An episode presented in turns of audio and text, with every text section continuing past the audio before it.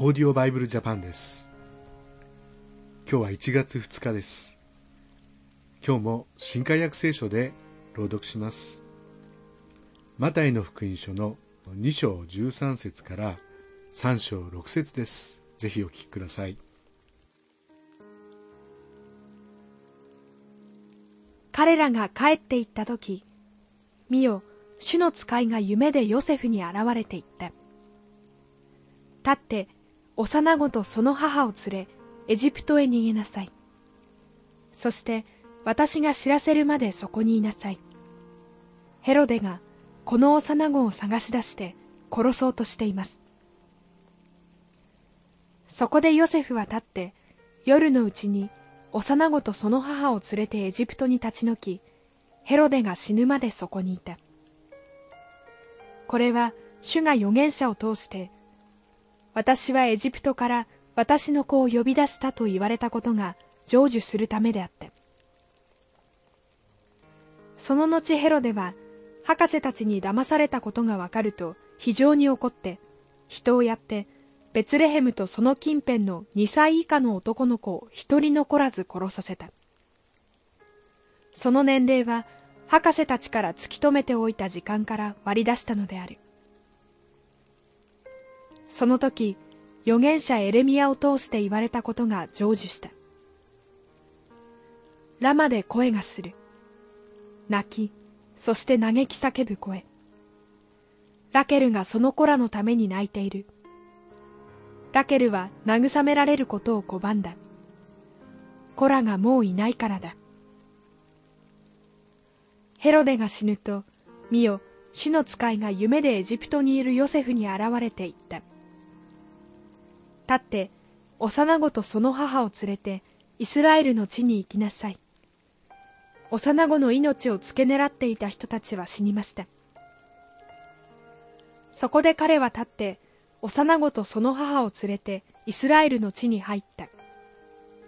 しかしアケラオが父ヘロデに代わってユダヤを治めていると聞いたのでそこに行ってとどまることを恐れた。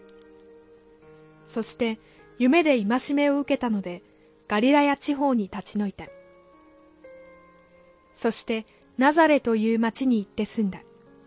これは預言者たちを通してこの方はナザレ人と呼ばれると言われたことが成就するためであった。その頃バプテスマのヨハネが現れユダヤの荒野で教えを述べて言った。悔い改めなさい。天の御国が近づいたから。この人は預言者イザヤによって荒野で叫ぶ者の声がする。主の道を用意し主の通られる道をまっすぐにせよと言われたその人である。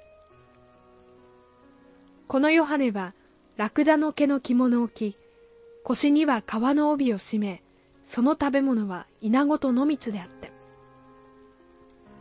さてエルサレムユダヤ全土ヨルダン川沿いの全地域の人々がヨハネのところへ出て行き自分の罪を告白してヨルダン川で彼からバプテスマを受けた。